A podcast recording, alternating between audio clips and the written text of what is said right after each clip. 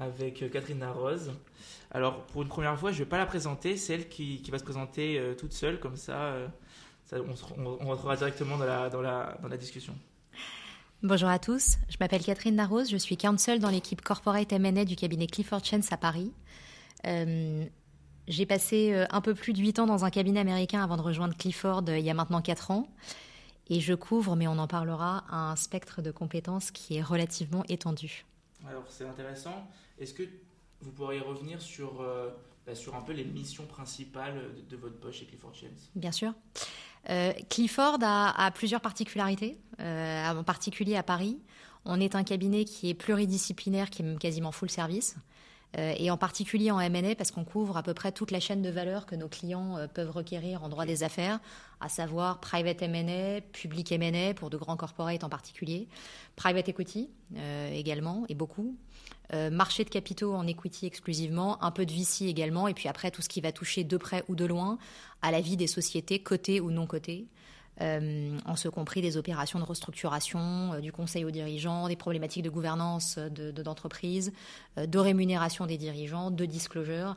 Donc voilà, une palette extrêmement étendue euh, en matière de droit des affaires qui s'insère dans un groupe corporate qui est lui-même beaucoup plus vaste, puisqu'il comprend également une équipe structuration de fonds, une équipe contrats commerciaux et une équipe antitrust à Paris. Et puis après, effectivement, comme je vous le disais, euh, un, cabinet qui est euh, extrêmement diversifié parce qu'on couvre quasiment tous les domaines de compétences en droit à Paris, mais également dans un certain nombre de bureaux. Euh, on en a 33 dans le monde, beaucoup en Europe continentale, au UK évidemment, mmh. et puis également dans les plus grandes régions du monde. C'est intéressant parce que comment est-ce que je suis arrivé en fait ici? Euh, Moi, mon podcast est sur la finance et je recevais beaucoup de messages. Est-ce que euh, tu peux interviewer euh, des avocats d'affaires qui travaillent sur les dossiers M&A, etc. Et j'avais fait un stage, euh, enfin une semaine d'exploration chez Devo Petercam, et, qui du coup qui, joue, enfin qui utilise beaucoup, enfin qui fait beaucoup de, de M&A. Et j'avais compris qu'en fait la place du droit, des avocats d'affaires, elle prenait de plus en plus de place en fait depuis quelques années, enfin depuis quelques dizaines d'années, et qu'avant c'était pas autant le cas. Alors pourquoi est-ce qu'il y a eu cette évolution là j'ai eu la chance de travailler avec des gens qui étaient un peu plus âgés que moi, euh, notamment un associé avec lequel j'ai travaillé pendant longtemps dans mon ancien cabinet. Euh, et qui a, euh, oui, quasiment 40 ans de plus que moi, et qui effectivement m'expliquait que le panorama des cabinets d'affaires, en particulier en France et à Paris, était extrêmement différent il y a de cela un certain nombre de décennies. Il y a eu un essor, je dirais, des cabinets américains, étrangers, anglo-saxons de manière générale, euh, au cours des deux dernières décennies en particulier, même trois, parce que beaucoup sont, arrivés euh, dans les années 90 euh, en France, mais même plus, plus, plus en amont. Et, c'est vrai que, je, l'expliquerai de plusieurs façons, il y a à la fois une sophistication des clients, des dossiers, il y a une judiciarisation beaucoup plus importante qui veut dire qu'il faut anticiper beaucoup plus de risques. Mm. Ça, on le doit notamment à une influence américaine, euh, parce qu'aux États-Unis, je dirais qu'historiquement, la documentation était beaucoup plus bornée, beaucoup plus dense. Et donc on assiste à cet essor-là euh, depuis un certain nombre d'années. Euh, sophistication aussi des, transactions, parce que bah, c'est de plus en plus inventif. Euh, on se rend compte qu'il y a des produits euh, financiers qui sont euh, de plus en plus sophistiqués. On a eu un essor aussi du private equity. Les capitaux privés, c'était pas l'apanage, je dirais. Il y a pas de, il y a de, ça pas, pas, si longtemps. Donc voilà, autant de facteurs qui ont contribué à bah, induire un essor assez considérable des cabinets d'avocats et à la fois de leur méthode de travail et de leur champ d'expertise. Et pour nous, donner, pour nous donner une idée, qu'est-ce qui vous plaît, vous, dans votre travail tous les jours? Plein de choses. je pense que le métier du droit, c'est un métier dans lequel on ne s'ennuie jamais. Euh, alors c'est à la fois parfois une, une force, euh, une crainte euh, pour certains et de jeunes avocats en particulier qui se disent ah, mais mon Dieu comment je vais avoir réponse à tout? On a rarement réponse à tout en réalité. je pense qu'effectivement c'est un palliatif très important à l'ennui. C'est la possibilité d'être au contact de gens qui sont très intelligents, et intelligent, je dirais évidemment euh, sur les thématiques juridiques, mais, mais, mais voilà, intelligent euh, d'un point de vue business, d'un point de vue stratégie. On est au cœur du réacteur puisqu'on accompagne des, des, clients sur leurs opérations d'acquisition, de cession, euh, de financement de ces, de ces opérations-là. Donc oui, c'est à peu près les deux thématiques qui plaisent. Et puis dans l'ennui, il y a effectivement le fait que, bah, et ça participe à l'essor aussi des cabinets, le fait que la réglementation change tout le temps, que ce qui est acquis, on n'est jamais sûr que ça le soit réellement, ça peut évoluer. voilà, c'est intellectuellement très stimulant. Et la réglementation, elle change de plus en plus en ce moment que par rapport à l'époque? Je pense que oui, il y a, alors est-ce que c'est les télécommunications, est-ce que c'est tout ça, est-ce que c'est euh, le, fait d'être aussi dans l'Union européenne On se rend compte qu'il y a une densification de la réglementation qui est beaucoup plus importante. Euh, L'Europe y contribue grandement. Euh, on le voit d'ailleurs, mais, mais, pas que. Il y a aussi certains, certains sujets de simplification du droit qui font que ça induit des éléments de, changement. il y a à l'inverse certaines mesures de protectionnisme que l'on voit, par exemple dans la réglementation des investissements étrangers en France où bah là, on, a, euh, on assiste à une étendue de plus en plus importante euh, du, champ de contrôle euh, des autorités nationales. Donc voilà, cet essor, il est protéiforme. Et donc, il y a beaucoup de, cabinets en France, en Europe, même dans le monde entier. Comment est-ce que votre cabinet se distingue par rapport à d'autres? On est, alors, la France, on en a parlé, on est effectivement un cabinet pluridisciplinaire full service. On se différencie aussi de par l'étendue du réseau, parce qu'on a, euh, comme je le disais, 33 bureaux dans le monde, on en a ouvert un dernier à Houston aux États-Unis, on est présent sur tous les continents, euh, et encore une fois, on traite quasi, la quasi-totalité des problématiques juridiques, pas seulement en droit des affaires, dans toutes les spécialités juridiques, dans quasiment chacun de nos bureaux. Donc je dirais que ce qui se caractérise Clifford, c'est effectivement cette force de frappe euh, avec plus de 3000 avocats dans le monde, localisés dans euh, des pays extrêmement nombreux et des bureaux euh, extrêmement nombreux. Donc les avocats, vous avez tous des spécialisations, spécialités différentes Tout à fait. Spécialisation, je dirais, à la fois technique, mmh. dans un domaine juridique particulier, et puis local, dans un droit national. Alors après, évidemment, il y a des thématiques qui sont plus transnationales, mmh. mais, mais, effectivement, oui, une compétence juridique propre. Et vous, c'est laquelle votre spécialité moi, c'est private, public M&A et marché de capitaux en droit français. Donc ça, c'est un choix aussi c'est un choix, tout à fait. Ça, participe, euh, ça participait également des, raisons qui m'ont motivé à rejoindre Clifford. Mmh. Euh, je venais d'un cabinet américain, euh, Sullivan et Cromwell, qui était très généraliste. Et c'est vrai que c'est le propre de beaucoup de cabinets américains, même s'il y a certaines spécificités, qui ont des départements qu'ils appellent généralement General Practice, où on fait tout ce qui a attrait de près ou de loin au droit des affaires sans forcément de spécialisation, je dirais, juridique, ni sectorielle. Euh, et donc, bah, on fait un peu de tout. Alors, on apprend. Vous ne serez jamais le, très grand spécialiste de telle ou telle matière. Euh, en revanche, ça vous donne, euh, au gré de l'expérience, une vision d'ensemble et une agilité dans un certain nombre de domaines de compétences qui est extrêmement précieuse. Et en quittant SNC, effectivement, ce que j'avais à cœur, c'était de conserver cette pluralité de, pratiques mhm. qui fait, encore une fois, qu'on ne s'ennuie jamais, et puis qu'on peut couvrir euh, voilà, un champ de compétences et de clients euh, assez vaste. Donc on a, évoqué un peu l'argumentation qui évolue. donc on va dire dans notre ère actuelle, on parle beaucoup de toute l'argumentation ESG. Donc ça c'est une question qui est revenue assez, qui est revenue énormément lorsque je prépare l'interview. comment est-ce que votre cabinet prend en compte ces nouvelles réglementations ESG On parle beaucoup d'ESG aujourd'hui. donc comment est-ce qu'elle prend tout ça en compte? Dans les opérations M&A, je dirais qu'il y a à la fois euh, une prise en compte, bien sûr en amont, mais à laquelle on ne participe pas nécessairement dans l'identification des cibles dans lesquelles nos clients peuvent investir. Ça, c'est la première façon dont c'est pris en compte. Nous, à proprement parler sur les opérations de M&A, en réalité, ça infuse du début à la fin de notre mission. Je m'explique.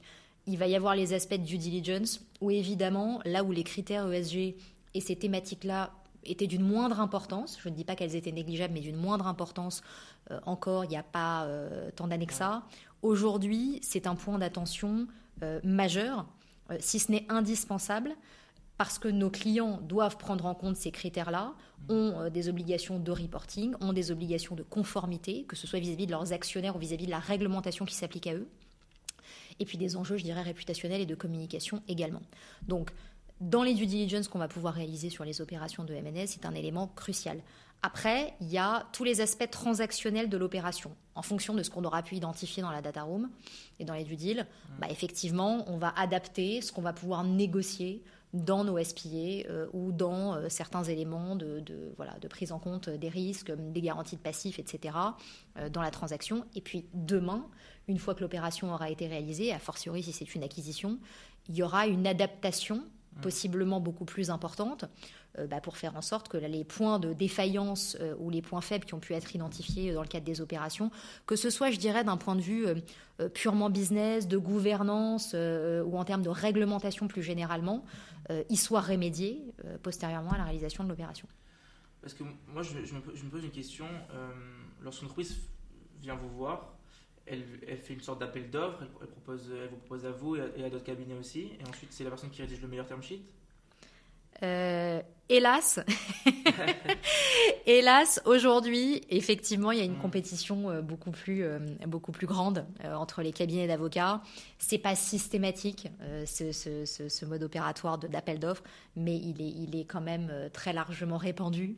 Et donc oui, effectivement, souvent les clients que ce soit d'ailleurs des corporates ou des sponsors ou même des personnes physiques, parce que ça nous arrive d'accompagner des personnes physiques sur certaines opérations, vont envoyer un RFP euh, à, plusieurs cabinets d'avocats. Et là, je dirais que c'est une analyse multicritère qui va être faite euh, pour analyser les appels d'offres et retenir euh, tel ou tel cabinet.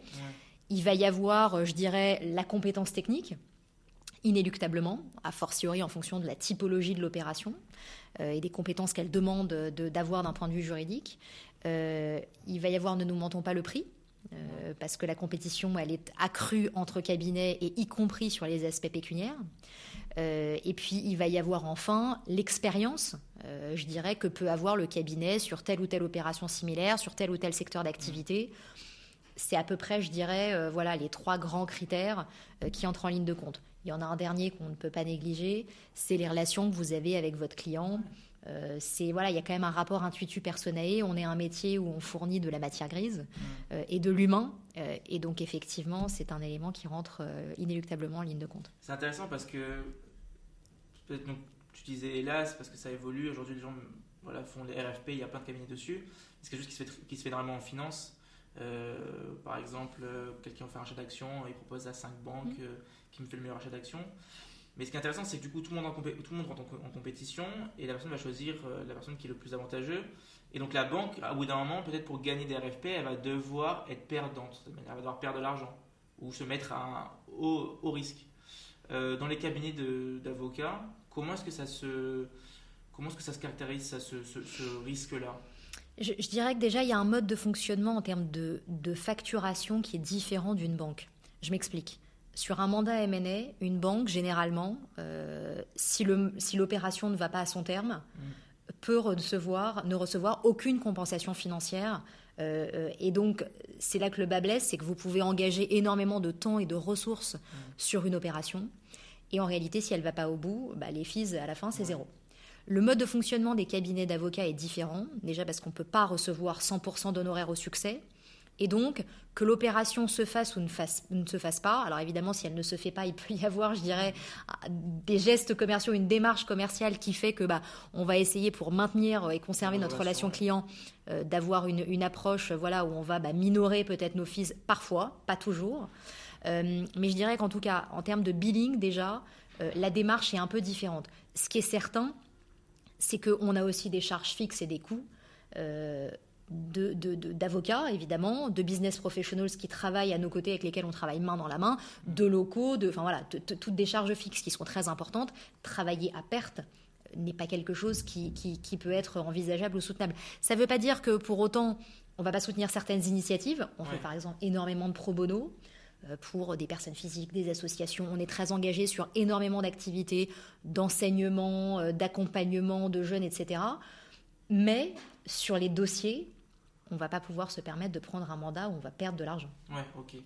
Euh, donc là, on va se concentrer un peu sur ce qui est M&A, private equity, bah, votre spécialisation. Euh, donc là, on est, on est dans une, enfin, on a eu une période, là, il y a une baisse des taux, mais on a eu une hausse des taux très importante qui a eu un impact très important sur les VC, sur les PE et même sur les M&A. Comment est-ce que ça a impacté votre cabinet d'avocat Donc moins de deals, j'imagine, mais du coup, comment est-ce que vous bah, gérez ça? Je pense qu'il y a à la fois, alors effectivement, second semestre 2022, après, je dirais, quasi deux années d'euphorie post-Covid qui était exceptionnelle pour le MNA, on a senti un ralentissement encore plus marqué en 2023. la force de Clifford, c'est effectivement d'être pluridisciplinaire. Quand le MNA peut un peu moins bien se porter, en particulier, le private equity a beaucoup souffert et sur des opérations euh, large cap, a fortiori l'année dernière, euh, c'était euh, une année de, disette ou en tout cas bien moins importante que les années précédentes. bah effectivement, il y a d'autres groupes qui vont prendre le relais. Euh, là où le MNE peut être plus faible, le contentieux va prendre le relais, ou l'équipe financement de projet, euh, ou l'équipe régulatorie bancaire, ou l'équipe structuration de fonds.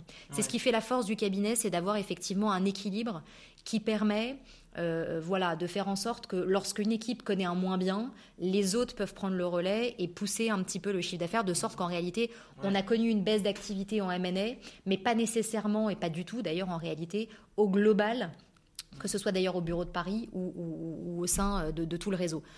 L'autre force du cabinet, c'est comme on couvre toute la chaîne de valeur en M&A, en réalité, vous pouvez avoir du moins en private equity, mais comme on accompagne beaucoup de corporates qui ont beaucoup porté l'activité en 2023, bah, en réalité, on a quand même été sur beaucoup d'opérations assez en vue. Euh, et puis après, il y a également une approche sectorielle on fait beaucoup d'infrastructures à Paris, on fait beaucoup de FIG M&A. C'est des secteurs dans lesquels il n'y a pas vraiment eu de ralentissement, euh, ou au contraire même un essor continu euh, en 2023. Donc, on peut assister à une baisse, une, légère baisse, je dirais, générale, mais pour autant, on va pouvoir se, rattraper, que ce soit sur certains secteurs d'activité ou certaines typologies d'opérations. Et en général, quand vous travaillez sur un, sur un, dossier, combien de temps dure ce, ce dossier-là? Très variable. Ah ouais? Très variable parce que, euh, alors, je dirais que sur des dossiers de private equity, ça va être plus court.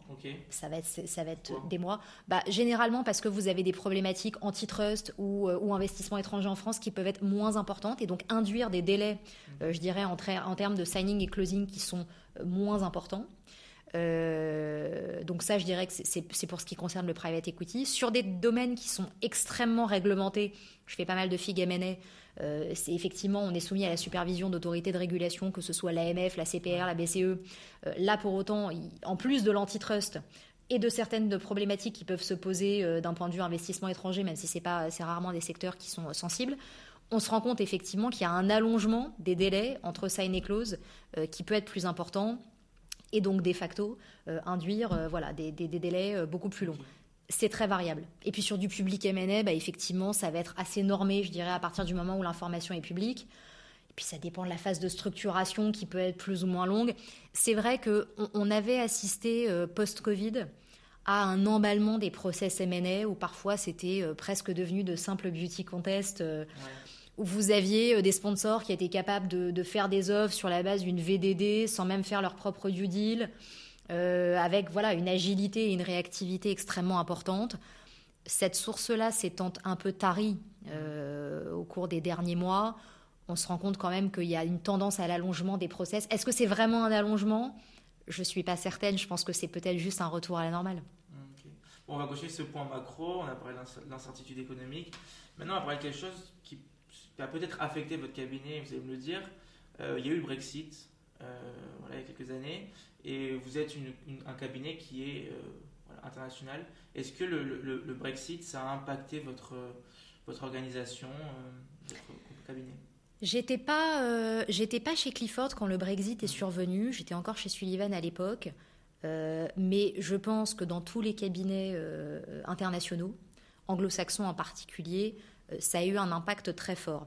Là où je pense que ça a moins touché Clifford, c'est que on a un réseau qui est très intégré, euh, qui est très proche. Et donc, je dirais que le Brexit, oui, a fait sortir euh, le Royaume-Uni de, l'Union européenne, mais pour autant, et donc évidemment, ça a eu un impact, en particulier alors sur les opérations euh, dont certaines ne sont plus possibles, des fusions transnationales, voilà, transfrontalières.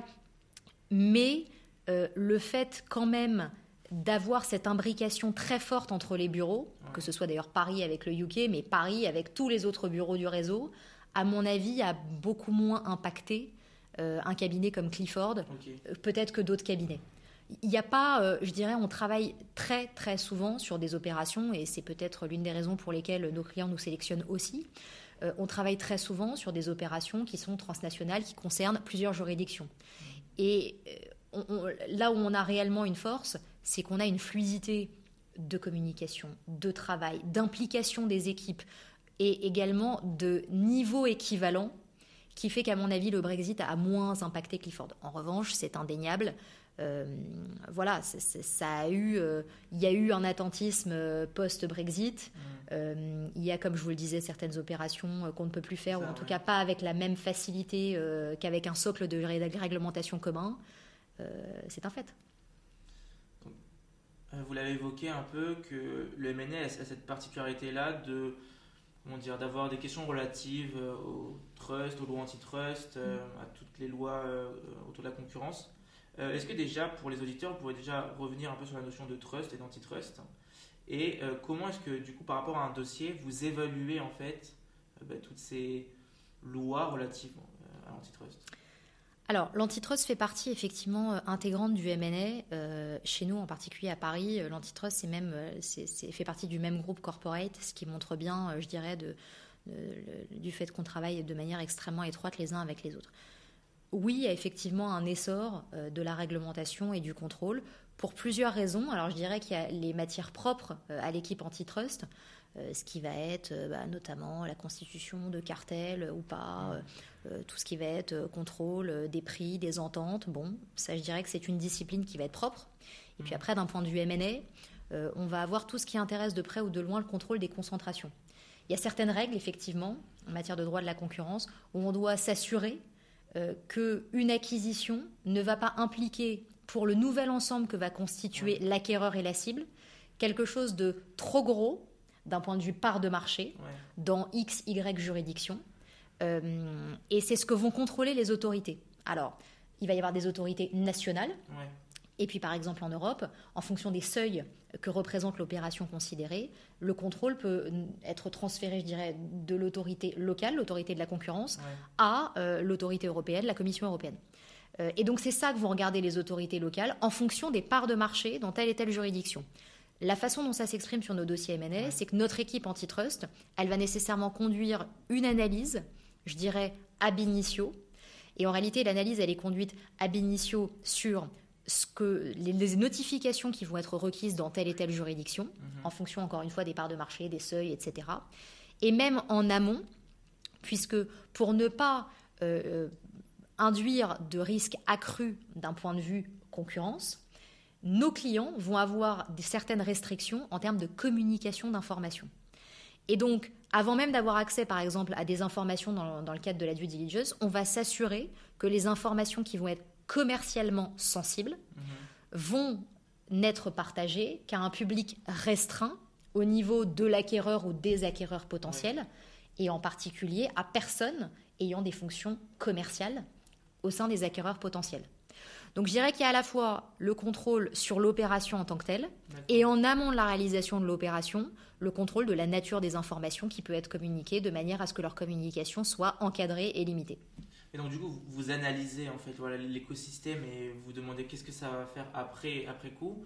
Euh, moi, j'ai une question euh, parce que moi, j'ai en tête en fait cette, cette affaire-là entre enfin, ce rachat qui a du coup été annulé pour des lois, à cause des lois antitrust, qui était Nvidia avec ARM.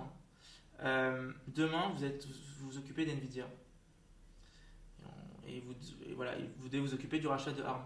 Il y a aussi cette, cette partie-là où vous devez aussi prouver ou montrer que ça ne va pas aboutir à un trust. Oui, alors, néanmoins, c'est quand même très encadré. Hmm. C'est-à-dire que, et c'est pas mes collègues en antitrust en parleront bien mieux que moi, mais c'est quand même très encadré. C'est pas tant s'assurer que ça ne va pas aboutir à une concentration que faire l'analyse pour voir dans quelle mesure ça peut passer d'un point de vue, du point de vue de la réglementation applicable et, de la façon dont elles sont appliquées par les autorités. Alors oui, bien sûr, il y a toujours une démonstration de la part des cabinets d'avocats, mais il y a quand même un socle de règles à respecter. et, soit vous êtes dedans, soit vous n'êtes pas dedans. Là où je dirais qu'il y, a aussi, parce que vous parliez de l'antitrust, on se rend bien compte que euh, le terrain euh, a tendance à glisser un petit peu. Là, par exemple, sur les investissements étrangers, on se rend compte aussi, et là pour le coup, jusque-là, c'est de la compétence des, des, pays mhm. propres. On se rend bien compte, notamment en France, qu'il y a un protectionnisme accru qu'il y a une extension des secteurs qui sont soumis à autorisation préalable de la direction du Trésor. Euh, et, donc là aussi, il y a un socle de règles. Soit vous êtes dans un secteur sensible, soit vous ne l'êtes pas. Si vous êtes dans un secteur sensible, jusqu'à quel point? Euh, Il y a des opérations euh, qui vont être de manière évidente dans un secteur sensible. Euh, je prends par exemple le secteur de la défense. Mhm. Euh, notamment, il y a deux sociétés euh, assez récemment où, Bercy a pu mettre son veto par, l'acquisition d'un acteur étranger sur ces sociétés-là parce que porte atteinte à l'intérêt national. Mhm. Voilà. et puis après, il y, a des, il y, a des, activités qui vont être un peu plus borderline. Là, effectivement, on peut avoir un, pouvoir de conviction. Elles rentreront dans le secteur sensible. Est-ce que pour autant il y a un enjeu national si important que ça? Ouais. C'est pas toujours le cas. Bon, en préparant l'interview, j'ai fait mes quelques recherches. je suis tombé sur certaines de vos interviews et euh, voilà, je, j'avais envie de rebondir sur quelques, sur quelques, voilà, quelques réponses que vous avez données parce que euh, j'aimerais un peu le développer. Dans une, dans une interview, je crois que c'est peut-être euh, celle de, de, votre cabinet, vous avez mentionné que chaque transaction est unique et stimulante intellectuellement. peut-être pour nous donner un, voilà, pour nous donner l'accès un peu à votre monde, est-ce que vous pouvez revenir sur une transaction qui vous, vous a stimulé intellectuellement et vous a marqué? Il y en a plein parce qu'en plus de ça, compte tenu de mon domaine d'activité, euh, moi je fais jamais deux fois la même chose. Euh, après, j'ai des thématiques sectorielles qui peuvent être un peu plus fortes, euh, l'énergie, le FIG M&A. Bon, je pense qu'une de celles qui m'a le plus marqué, et pourtant elle, elle date, c'était c'était la restructuration financière d'Euro Disney. Alors Euro Disney, je dirais qu'il y a le côté un peu infantile. En tout cas, retour, retour, retour aux sources de notre enfance. Donc déjà, euh, le, secteur d'activité, on le connaît, euh, il est sympa. Euh, c'était pour autant une société qui allait très mal, qui était détenue, en tout cas contrôlée par un actionnaire américain, qui était The Walt Disney Company. Et puis à un moment, voilà, charnière, besoin de recapitalisation, besoin d'argent frais. Les Américains avaient déjà racheté l'intégralité de la dette bancaire du groupe. Euh, et donc besoin de la recapitaliser. Et c'est vrai que c'était, euh, j'étais jeune, euh, je travaillais avec des gens qui étaient très seniors. Et c'était très complexe parce qu'à la fois, il y allait y avoir des opérations de marché de capitaux avec de l'argent frais, une capitalisation de créances au capital. Ça donnait lieu à une offre publique obligatoire. Donc le public M&A, bah voilà, entrait en ligne de compte, ce qui n'est pas toujours le cas dans mmh. une opération de, de, restructuration financière, même si ce n'est pas forcément distress. Et puis après, avec un mécanisme de, de, rachat d'actions euh, afin de limiter l'impact dilutif que ça avait sur les minoritaires. Bref, euh, c'était complexe, c'était protéiforme. Mais voilà, je pense qu'au-delà de l'attrait juridique, il y avait un côté euh, retour aux sources, jeunesse, qui était, qui était assez sympa. Ok. donc ce qui est intéressant, c'est qu'en fait, dans, dans, un, dossier, il y a le moment premier qui est du coup comprendre le besoin du client et vous revenez dans l'interview, vous dites que c'est très important d'avoir une bonne compréhension en fait du, du, réel besoin du client. Comment est-ce que ça marche pour comprendre le besoin du client? C'est c'est de l'intuition ou il y a une petite fiche technique où en fait on note et puis à la fin on dit ok le besoin c'est ça? Je pense qu'il y a plusieurs euh, il y a plusieurs éléments de réponse. Pour un avocat, on a beau être juriste, hmm. il est très important de comprendre le business de son client. Euh, et alors, effectivement, il y a des gens qui vont être ultra spécialisés dans tel secteur d'activité. Néanmoins, on a quand même une tendance à être relativement généraliste et également opportuniste, parce que ça dépend également des clients qui nous approchent et des opportunités de dossiers sur lesquels il nous est permis de travailler. Hmm. Mais donc, important de connaître le business. Pour ça, à titre personnel, alors je travaille beaucoup avec des grands groupes cotés, donc c'est un peu plus facile parce qu'ils publient tous les ans leur, euh, leur URD, c'est leur rapport annuel. Euh, qui est un peu le, décryptage de l'ADN de la société, de sa stratégie, de son business, de, de, voilà, de, ses secteurs d'activité, etc. Donc ça, c'est en prendre connaissance. Si jamais vous n'êtes pas sur une société cotée, bah, vous pouvez vous inspirer, regarder l'URD d'un concurrent, vous en trouverez toujours, et d'ailleurs que ce soit un émetteur français ou étranger. Donc avant tout, c'est le business. Euh, la deuxième chose, c'est effectivement comprendre euh, ses risques, ses contraintes. Et là-dessus, c'est complètement diversifié. Euh, on n'a pas les mêmes approches, évidemment, quand c'est un corporate, quand c'est un sponsor. Mm. Pas les mêmes risques non plus. Euh, pas les mêmes modalités de reporting en interne et de prise de décision. Euh, et, de facto, pas la même agilité sur un deal. Euh, si demain c'est un sponsor qui cède un actif, il va vous dire merci, mais non merci, vous aurez en tout cas pas de garantie. Donc la tendance générale, ça va être de prendre une assurance garantie de passif. Il va vous donner tout un tas de déclarations, mais en tout état de cause, sa responsabilité, elle sera limitée euh, dans son montant, tout, moins, à tout le moins pour ce qui n'est pas des déclarations fondamentales. Et puis vous vous débrouillez avec un assureur. Mais moi, je ne veux garder sur mon bilan aucune liability en lien avec cette opération. Bon.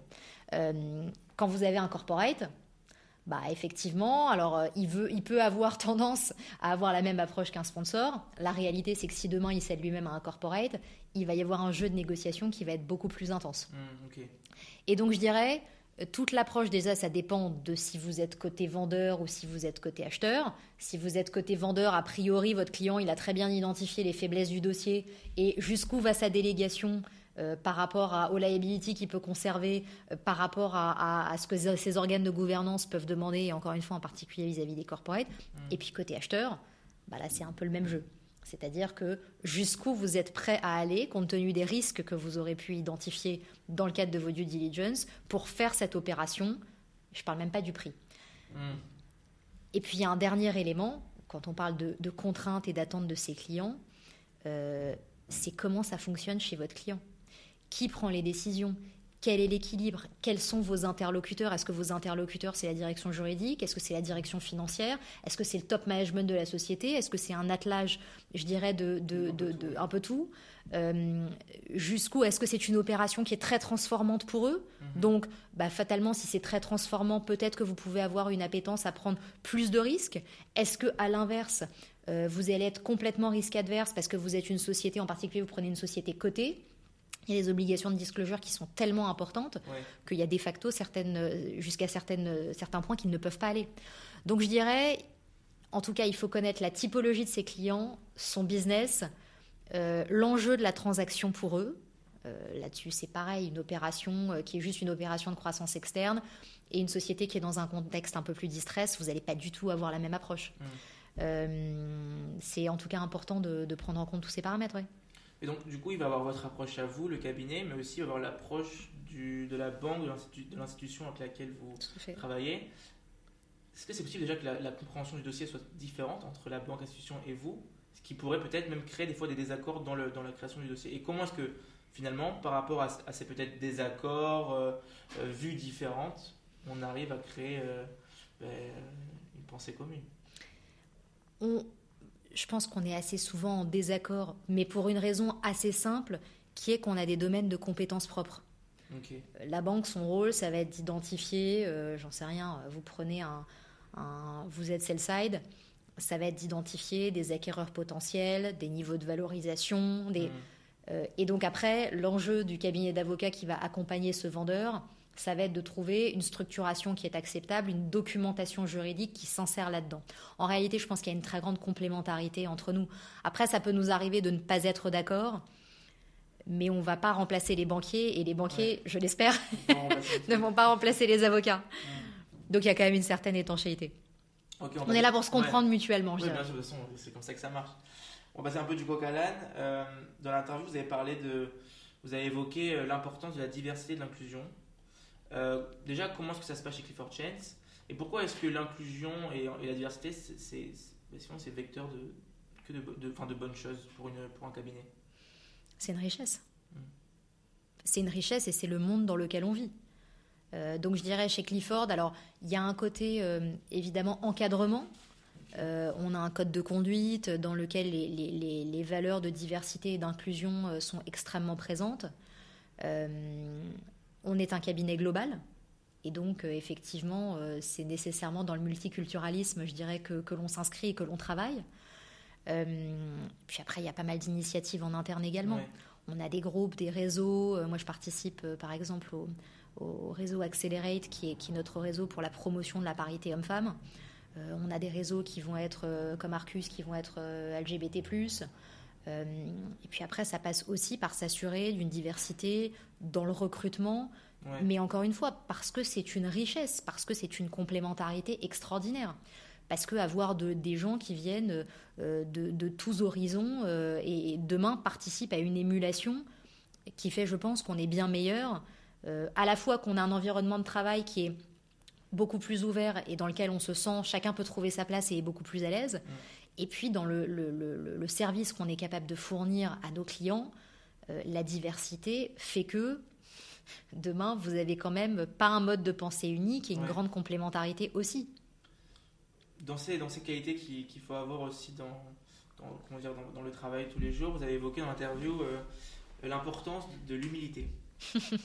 Alors moi, ça me fait sourire. Je me suis demandé donc, pourquoi vous trouvez que les avocats, on est rarement humbles Non, non, je me suis demandé en fait comment est-ce que cette valeur-là, euh, elle, euh, comment dire, comment est-ce qu'elle était, elle, pouvait finalement, ne, comment un avocat ne peut pas être humble en fait? Dans quelle situation est-ce qu'un avocat bah, pourrait euh, finalement, par excès d'orgueil peut-être, bah, détruire un deal ou, rendre plus compliqué un dossier? On est un métier d'humain. Euh, donc, de facto, vous avez une, personnalité euh, de chaque individu qui rentre en ligne de compte et avec des personnalités plus ou moins faciles euh, et, plus ou moins abordables aussi. il faut effectivement faire preuve d'humilité parce que ce n'est pas une science exacte, en tout cas rarement. Même si on dégage de grandes tendances de marché, on, arrive à accumuler une certaine expertise au gré de la pratique et des années. Euh, mais il faut toujours rester humble. Humble, ça permet quoi? Ça permet d'écouter son client. Mm. Et de, parce qu'in fine, c'est quand même le client qui décide. Donc vous êtes là pour l'aiguiller, identifier les risques, lui donner vos recommandations, l'accompagner euh, et faire en sorte que ses intérêts soient le mieux représentés. Mais in fine, c'est quand même le client qui décide. Mm. Donc il faut savoir faire preuve d'humilité vis-à-vis de ce que, ce que son client peut penser humilité des gens avec lesquels vous travaillez, parce que, je, a fortiori, avec euh, un monde qui évolue des générations X, Y, Z qui sont très différentes, euh, il faut savoir prendre en compte euh, leurs aspirations, les former, tenir compte de leur avis et, savoir aussi admettre quand on s'est trompé. Mhm. Et ça arrive. et puis également dans les négociations avec les contreparties qu'on peut avoir sur des opérations. Il n'y a pas, euh, ce que je dis souvent, c'est qu'on a le droit de pas être d'accord. Ouais. Euh, c'est pas pour autant qu'on ne doit pas euh, euh, respecter l'autre. voilà. Pécher par excès de confiance en soi, par excès d'orgueil. encore une fois, on est, on est des facilitateurs. Mm. On est là pour faire en sorte qu'une opération se fasse au mieux des intérêts de notre client, en pleine connaissance des risques, des points forts, des points faibles, et de trouver des solutions là où un problème juridique peut se poser. Mais il faut savoir admettre qu'on ne sait pas tout, que parfois on se trompe, euh, que la recommandation euh, qu'on a pu émettre ne va pas nécessairement être suivie. Euh, il faut l'accepter. Il faut l'accepter. Maintenant, on va passer à, votre parcours. On va revenir sur vous, beaucoup plus vous. Est-ce que vous pourriez ben, revenir avec nous d'abord sur votre parcours académique avant de passer à celui professionnel? Bien sûr. Alors académique, euh, moi j'ai fait un baccalauréat S. On va, remonter, euh, je dirais, à un niveau d'acceptabilité euh, en termes d'antériorité. j'ai fait un, bac S, ça s'appelait comme ça encore à l'époque. voilà, maintenant ça a changé, donc les jeunes ne me comprendront pas. j'ai commencé par une classe préparatoire, une prépa HEC. Je me suis très vite rendu compte à ma première colle de maths que ça n'allait pas être possible pendant deux ans. Mmh. J'ai bifurqué vers une prépa littéraire. La réalité, c'est que tout ça était déjà pour faire du droit parce que je, savais que je voulais devenir avocat. Bon. Euh, et puis à la fin de cette classe préparatoire, je me suis dit bon, on va arrêter, euh, on va arrêter là, on va juste aller faire du droit en fait parce que le chemin le plus court est, souvent le plus simple. Et donc je suis arrivée à la fac à la Sorbonne, qui était un choix, qui est une université euh, fantastique parce qu'elle est peuplée de gens d'horizons très différents. Il y a beaucoup d'étrangers, il y a euh, ouais, là, il y a un vrai multiculturalisme, comme celui qu'on peut retrouver chez Clifford, mais peut-être exacerbé euh, pour, pour Paris. Euh, j'y ai fait tout mon cursus, où j'ai fini par intégrer un magistère de droit des affaires, j'ai fini par un master de droit des affaires et fiscalité.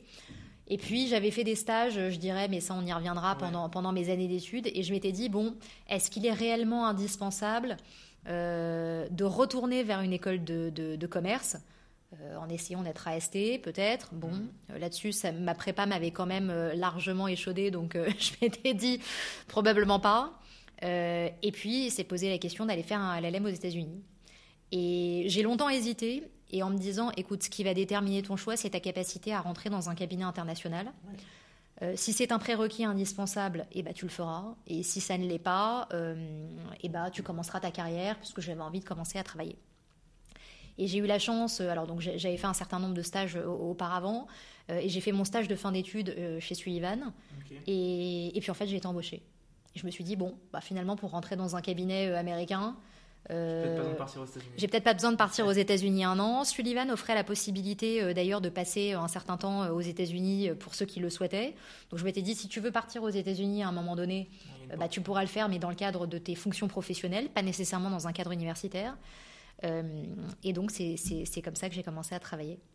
Et donc peut-être pour les, gens qui nous écoutent, qui sont en licence de droit ou en master de droit et qui aspirent à, faire ce que, enfin, aspirent à votre, à votre poste.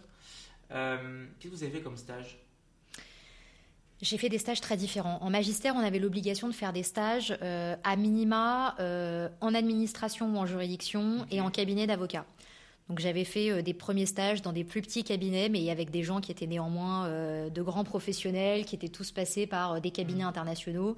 Et c'est comme ça que j'ai commencé à apprendre le MNA un peu sur le tard. et pas que le MNA d'ailleurs, parce que bah, c'est des cabinets qui avaient vocation à être quand même assez généralistes.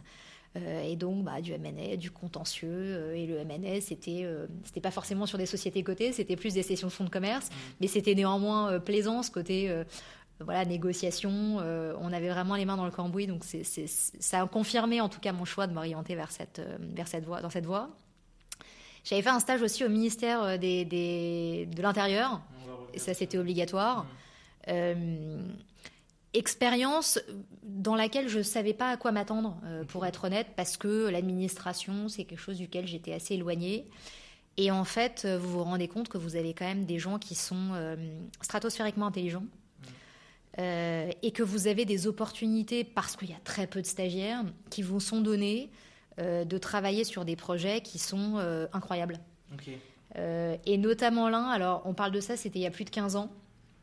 Désolée, euh, plus de 15 ans et j'avais eu l'occasion de travailler, alors je tairai le nom de, l'entreprise américaine, mais à l'époque l'Union européenne, la, France avait la présidence de l'Union européenne et donc menait les négociations pour que euh, euh, il y ait une base de données en Europe d'une grande société américaine, dans le secteur, je dirais, bancaire au sens large, de manière à ce que les données personnelles des ressortissants de l'Union européenne soient si elle devait être consultée, analysée, sous couvert notamment euh, euh, de la réglementation euh, en matière de terrorisme ou autre, mhm. puisse être bah, en réalité consultée par les autorités américaines, françaises pardon, ou en tout cas européennes, et n'est pas à passer par les autorités américaines, le pendant de ça voulant dire que les Américains n'aient pas nécessairement accès aux données personnelles des ressortissants de l'Union. Il n'y avait pas le RGPD, il n'y avait pas tout ça à l'époque les données personnelles des, ressortissants de l'Union. Je ne vais pas dire qu'on était avant-gardiste, mais on sentait bien qu'il y avait quand même un essor euh, des télécommunications, des paiements euh, dématérialisés, euh, et que donc il fallait induire un certain protectionnisme à cet égard. voilà. Et ça faisait partie des projets sur lesquels j'avais eu la, possibilité de, travailler, avec, je dirais, beaucoup de responsabilités, presque plus que, que celles qu'on peut avoir en tant que stagiaire dans un cabinet d'avocats.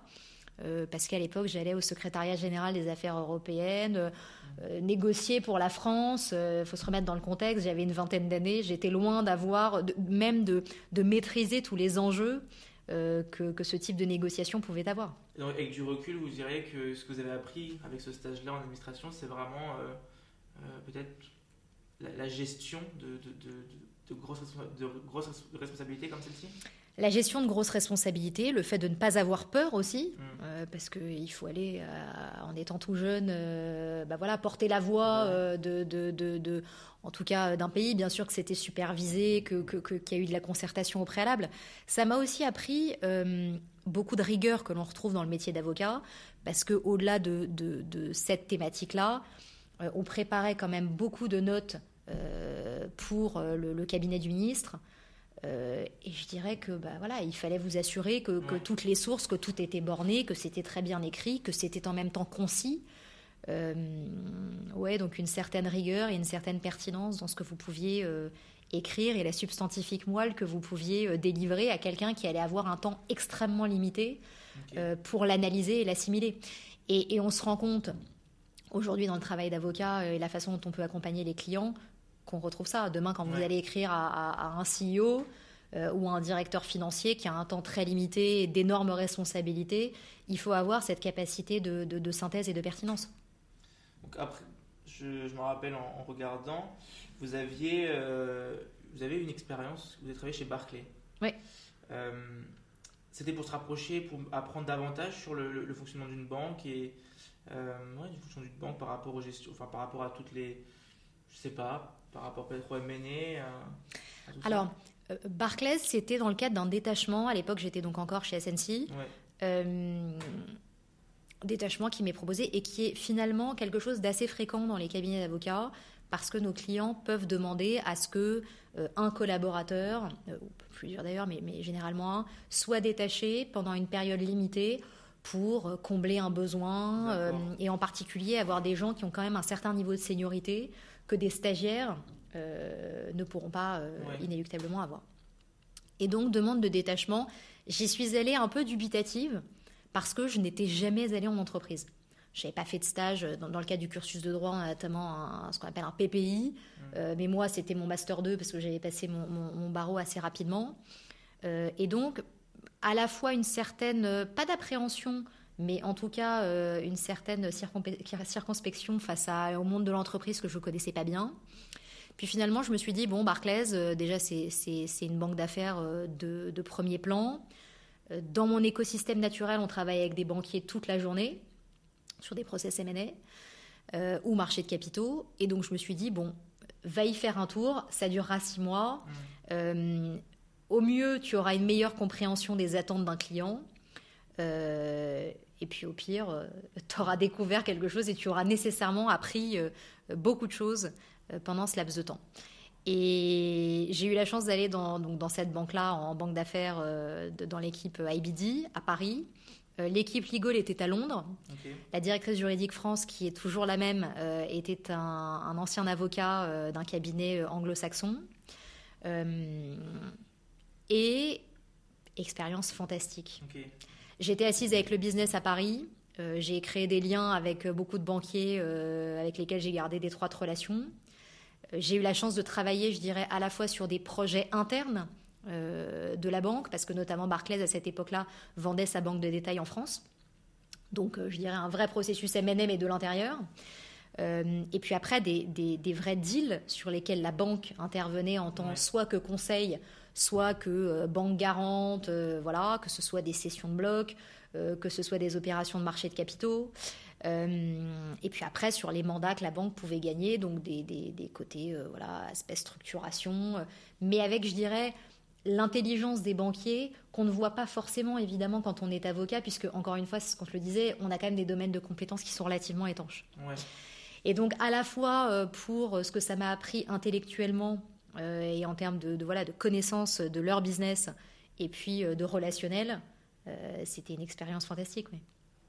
Et donc, donc, vous partez quand ensuite? Vous arrivez quand avec Clifford Chance Clifford, j'arrive en 2020. Alors c'était une, arrivée un peu rock'n'roll parce que euh, même si c'était décidé depuis euh, de nombreux mois, euh, je suis arrivée en plein confinement. Et on vous a sollicité ou vous avez fait le démarche? En l'occurrence, un peu les deux. C'est toujours pareil. Mais, mais oui, en plein confinement, donc arrivée très bizarre parce que, parce que vous rencontrez pas les gens, vous êtes à distance. Il y a, y a évidemment pas de nouveaux dossiers qui rentrent dans cette période-là. Euh, donc quand vous arrivez assez senior dans une équipe, euh, c'est très particulier de rencontrer ses collègues euh, sur Zoom. Mais c'est voilà, c'est à la fois une équipe M&A et un cabinet extrêmement bienveillant. J'ai eu la chance d'être très bien accueillie, même à distance. Et puis finalement, cette période du Covid, voilà, c'est très vite terminé. Ou en tout cas, je pense qu'il y a eu un, un, souhait profond des gens de revenir assez vite au bureau, de recréer du lien. On était resté chez nous pendant des mois, enfermés, même parfois dans de très bonnes conditions, mais c'était quand même euh, très particulier. Euh, et, donc j'en ai pas j'en ai pas beaucoup souffert ça fait une anecdote euh, plutôt sympa maintenant à raconter mais à l'époque oui c'était assez bizarre. donc maintenant voilà vous êtes actuellement travaillé chez Clifford Chance peut-être pour terminer cette partie parcours là est-ce que enfin où vous voyez dans 5 ans dans 10 ans dans 20 ans? Vous avez une idée? On va essayer de dire 5 déjà. Dans 5 ans alors. Non, je, je, je, notamment le fait d'être passé chez Barclays m'a conforté dans mon souhait euh, de, de, de, continuer ma carrière d'avocat. J'ai adoré l'expérience en entreprise. Euh, je pense qu'en plus de ça, en tant que juriste en entreprise, quel que soit votre poste, euh, c'est un travail qui est extrêmement exigeant, au moins aussi exigeant que celui d'avocat. il y a énormément de dossiers que vous pouvez gérer. Euh, il y a le juridique, mais également le côté business.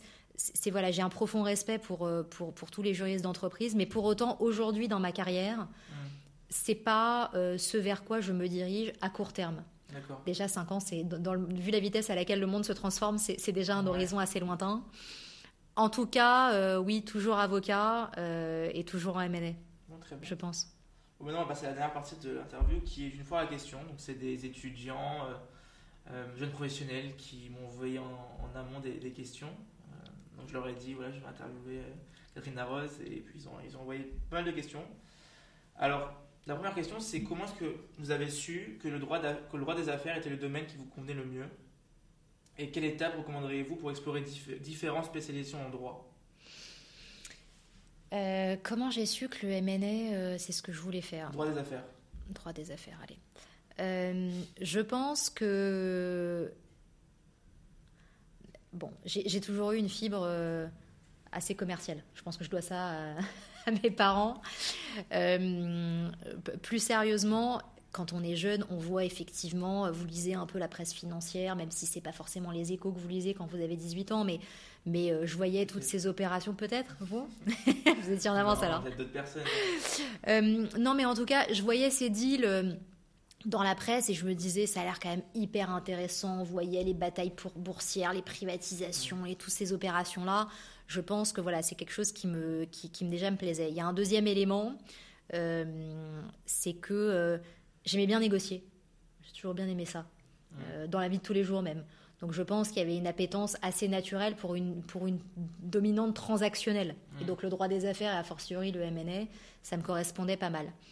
Et puis après, euh, après, euh, je suis pas nécessairement, euh, j'ai pas nécessairement commencé mes études de droit en me disant je ferai du droit des affaires, mais les études de droit sont quand même très bien faites.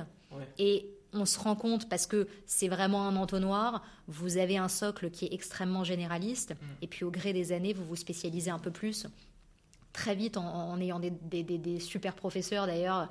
Je me rappelle, un de mes préférés, c'était Hervé Le Nabasque, mais euh, c'est des gens qui vous donnent envie euh, pour ces matières-là et vous vous dites, OK, il y a le côté transactionnel, euh, il y a le côté donc négo, il y a le côté oralité qui est aussi important, vous me direz, on le retrouve aussi dans le contentieux. Il y a le côté, voilà, de, toujours sortir de sa zone de confort parce qu'encore une fois, c'est des, des, vous faites jamais deux fois le même dossier, en tout cas pas dans mon domaine d'activité. Mm-hmm. Donc oui, tout ça, au gré des années, m'ont poussé à, à m'orienter vers le M&A. Après, euh, comment les étudiants devraient aborder ça pour, euh, pour, se euh, trouver, pour se trouver Je pense qu'il est important de faire des stages. Parce qu'en plus de ça, entre un cabinet en droit des affaires et un autre, vous allez avoir une approche qui est complètement différente. Demain, vous allez dans un cabinet qui ne fait quasiment que du private equity. Peut-être que vous adorerez ça, peut-être que vous détesterez ça.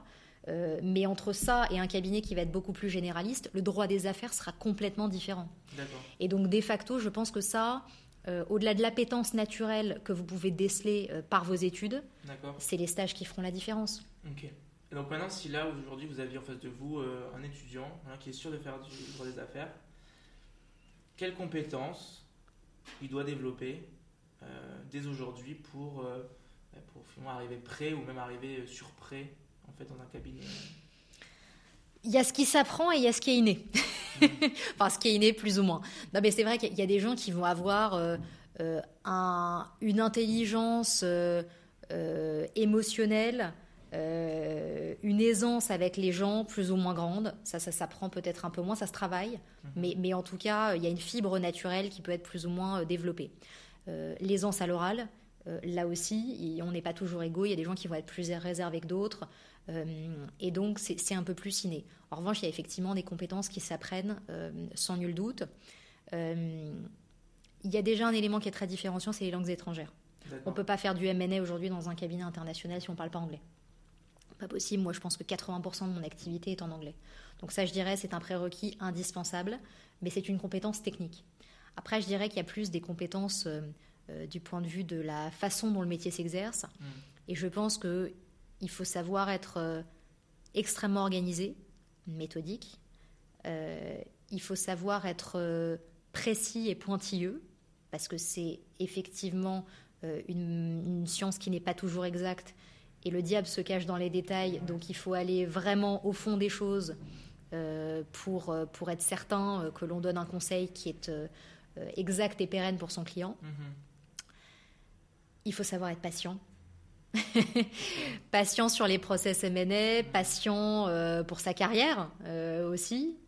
On, en parlait juste avant l'interview que il y a aussi l'importance de voir long terme et pas que court terme. Complètement. Mm. Bon, mais c'est quelque chose que votre génération voit peut-être un peu moins. Mais non, mais c'est des métiers qui sont effectivement euh, exigeant, euh, euh, qui nous demande beaucoup d'implication personnelle, beaucoup d'heures. Mmh. Et, quand je dis patience, c'est à la fois parce qu'on a rarement la réponse juste en ouvrant un, bouquin à une question, parce que les processus bah, peuvent être assez longs. Alors mmh. parfois, en plus de ça, en particulier quand on commence avec des tâches qui peuvent être un peu chronophages. Mmh. et puis parce que les carrières aussi sont longues. Euh, donc voilà, je, pense que la patience est, aussi de mise. Il y a d'autres questions qui sont revenues, notamment autour du réseautage et de la création voilà, de son propre réseau pour pouvoir exceller ensuite derrière dans sa carrière professionnelle. Euh, pourquoi est-ce que c'est important et comment est-ce qu'on fait pour développer ce réseau-là dans le monde du droit? Bah, c'est important parce qu'on a beau dire avocat, euh, on vend de la matière grise, mais on est quand même des commerciaux.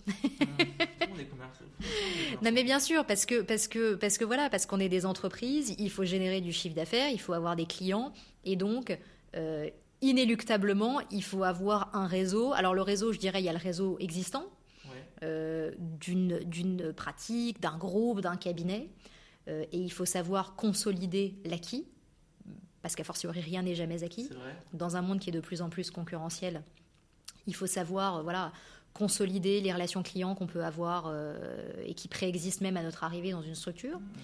Euh, et puis, il y a effectivement de la croissance. Et la croissance externe chez nous, c'est trouver de nouveaux clients, ou en tout cas développer des clients existants sur, par exemple, des, spécificités, des thématiques du droit sur lesquelles on ne les accompagnait pas forcément. Mmh. Et donc, je dirais, le réseautage, euh, peut créer ce type d'opportunité business. Euh, alors, ils sont protéiformes, ils vont être par secteur d'activité, ils vont être, il y a des réseaux de femmes, des réseaux d'hommes, ils vont être par euh, compétences professionnelles aussi, et puis après, il y a des réseaux qui sont complètement extra-professionnels. Mm. Et en réalité, il faut un peu tous les développer, et je pense qu'il faut négliger aucune piste euh, parce qu'il faut jamais insulter l'avenir. Mm. Et, je pense un conseil aux jeunes en particulier, ne jamais mépriser euh, les gens qui sont tout en bas de la chaîne alimentaire, que ce soit chez soi, on parlait d'humilité un peu avant, mais que ce soit chez nos clients aussi. Petit va devenir grand. Exactement, ça va être euh, le prochain. Exactement, et c'est très important d'être voilà d'accorder toute l'importance nécessaire. ça aussi, ça fait partie du réseautage. Euh, même à l'analyste euh, deuxième année euh, d'une banque ou, voilà, ou dans un service avec lequel vous allez avoir l'occasion de travailler.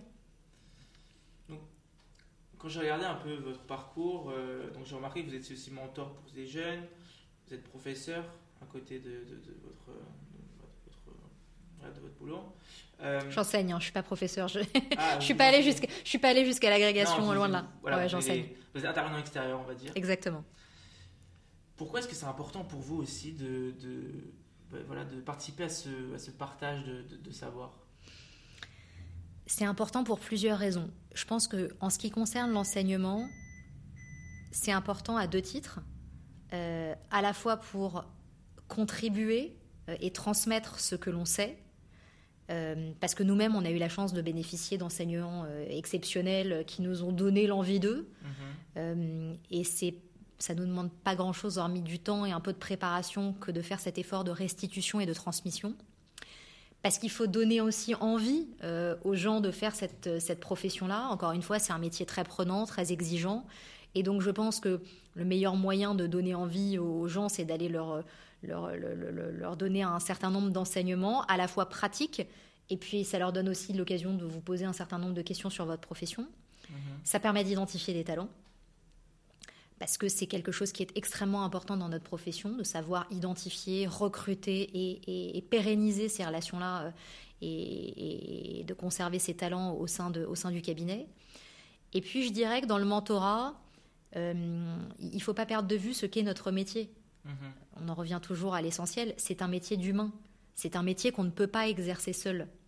Donc je dirais, si vous n'avez pas euh, cet effort de prise en compte des aspirations, euh, des problèmes de chacun, euh, d'une certaine guidance dans leur carrière, euh, en réalité, vous allez avoir du mal à, jouer un, espèce de, rôle de modèle.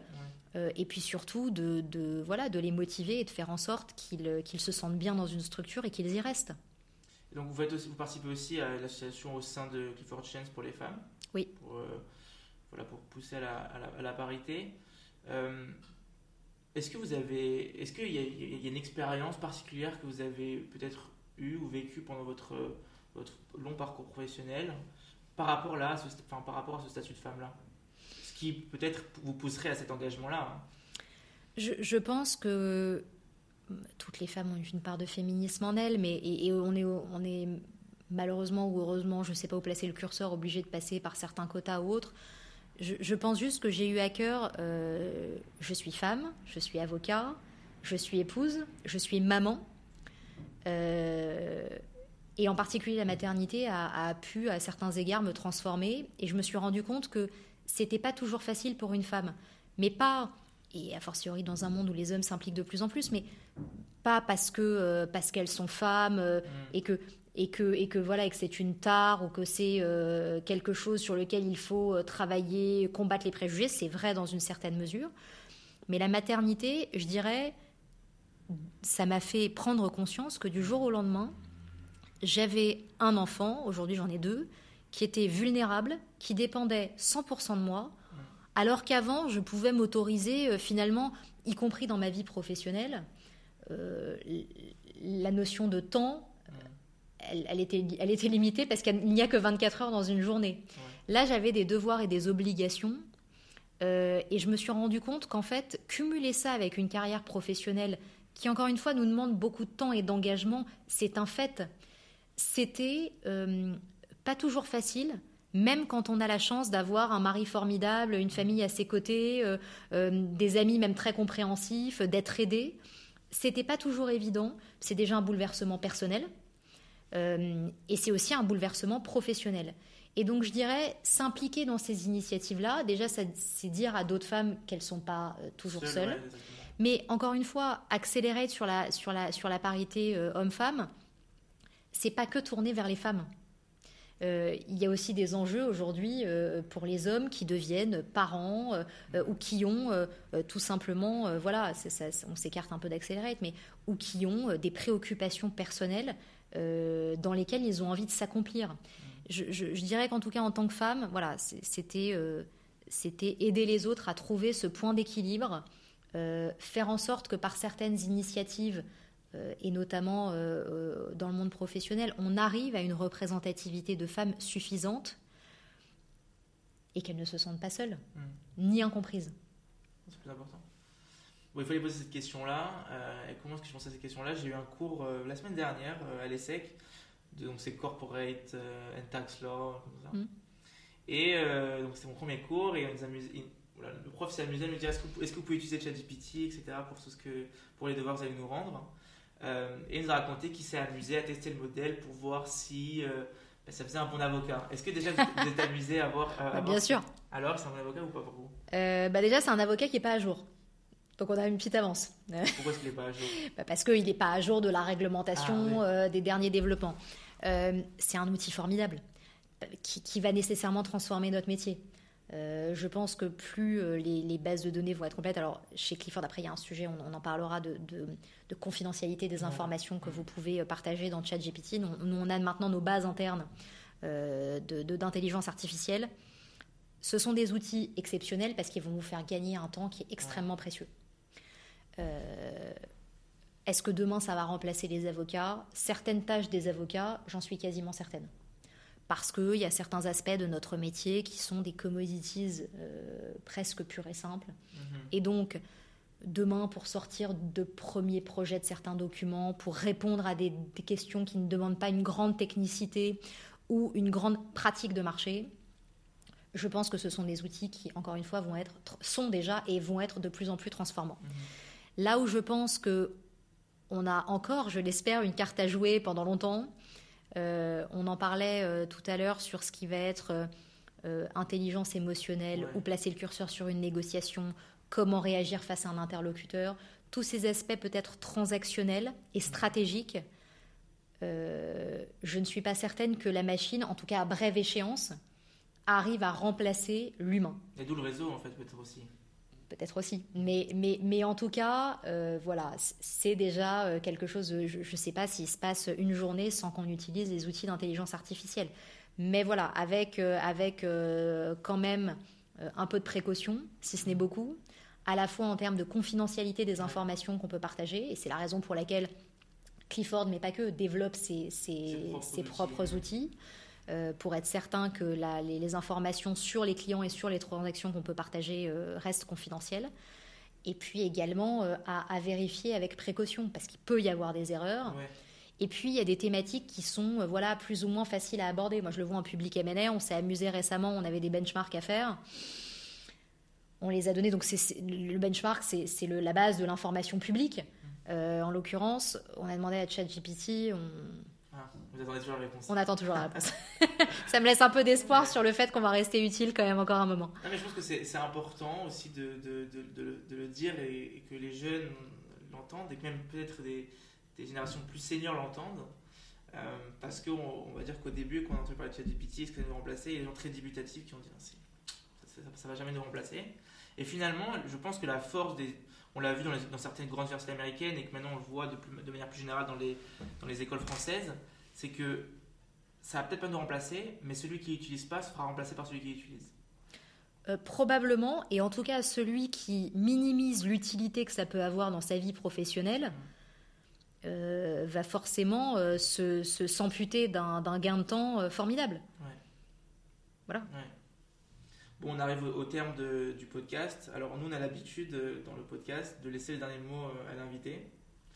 Donc, euh, est-ce que euh, vous voulez aborder quelque chose qu'on n'a pas abordé encore? Euh, Peut-être un dernier conseil pour les jeunes qui nous écoutent ou même les jeunes professionnels? Un dernier mot. Ouais, je pense que j'ai, plutôt envie de leur donner un conseil. la patience, on en a parlé, Mm. euh, mais je leur dirais euh, soyez patients et, et n'ayez pas peur. N'ayez pas peur de sortir de votre zone de confort, n'ayez pas peur de l'inconnu. Euh, en tout cas, le métier d'avocat est un métier euh, formidable dans lequel on ne s'ennuie jamais, qui vous ouvre euh, des portes professionnellement extrêmement euh, diversifiées. Et même si parfois ils peuvent avoir une vision court-termiste, je trouve que c'est un métier dans lequel les sacrifices que vous pouvez faire dans votre carrière valent le coup. Mm. Vous, vous travaillerez avec des gens qui sont extraordinaires, desquels vous vous enrichirez beaucoup. Encore une fois, que ce soit des gens euh, qui travaillent à vos côtés dans une structure ou des clients. Euh, ouais, Le dernier mot. n'ayez pas peur. Bon, très bien. Bon, ben, merci euh, de m'avoir reçu dans ces très beaux locaux de Clifford Chance à Paris. Et euh, bonne continuation. Vous êtes le bienvenu, revenez quand vous voulez. Merci.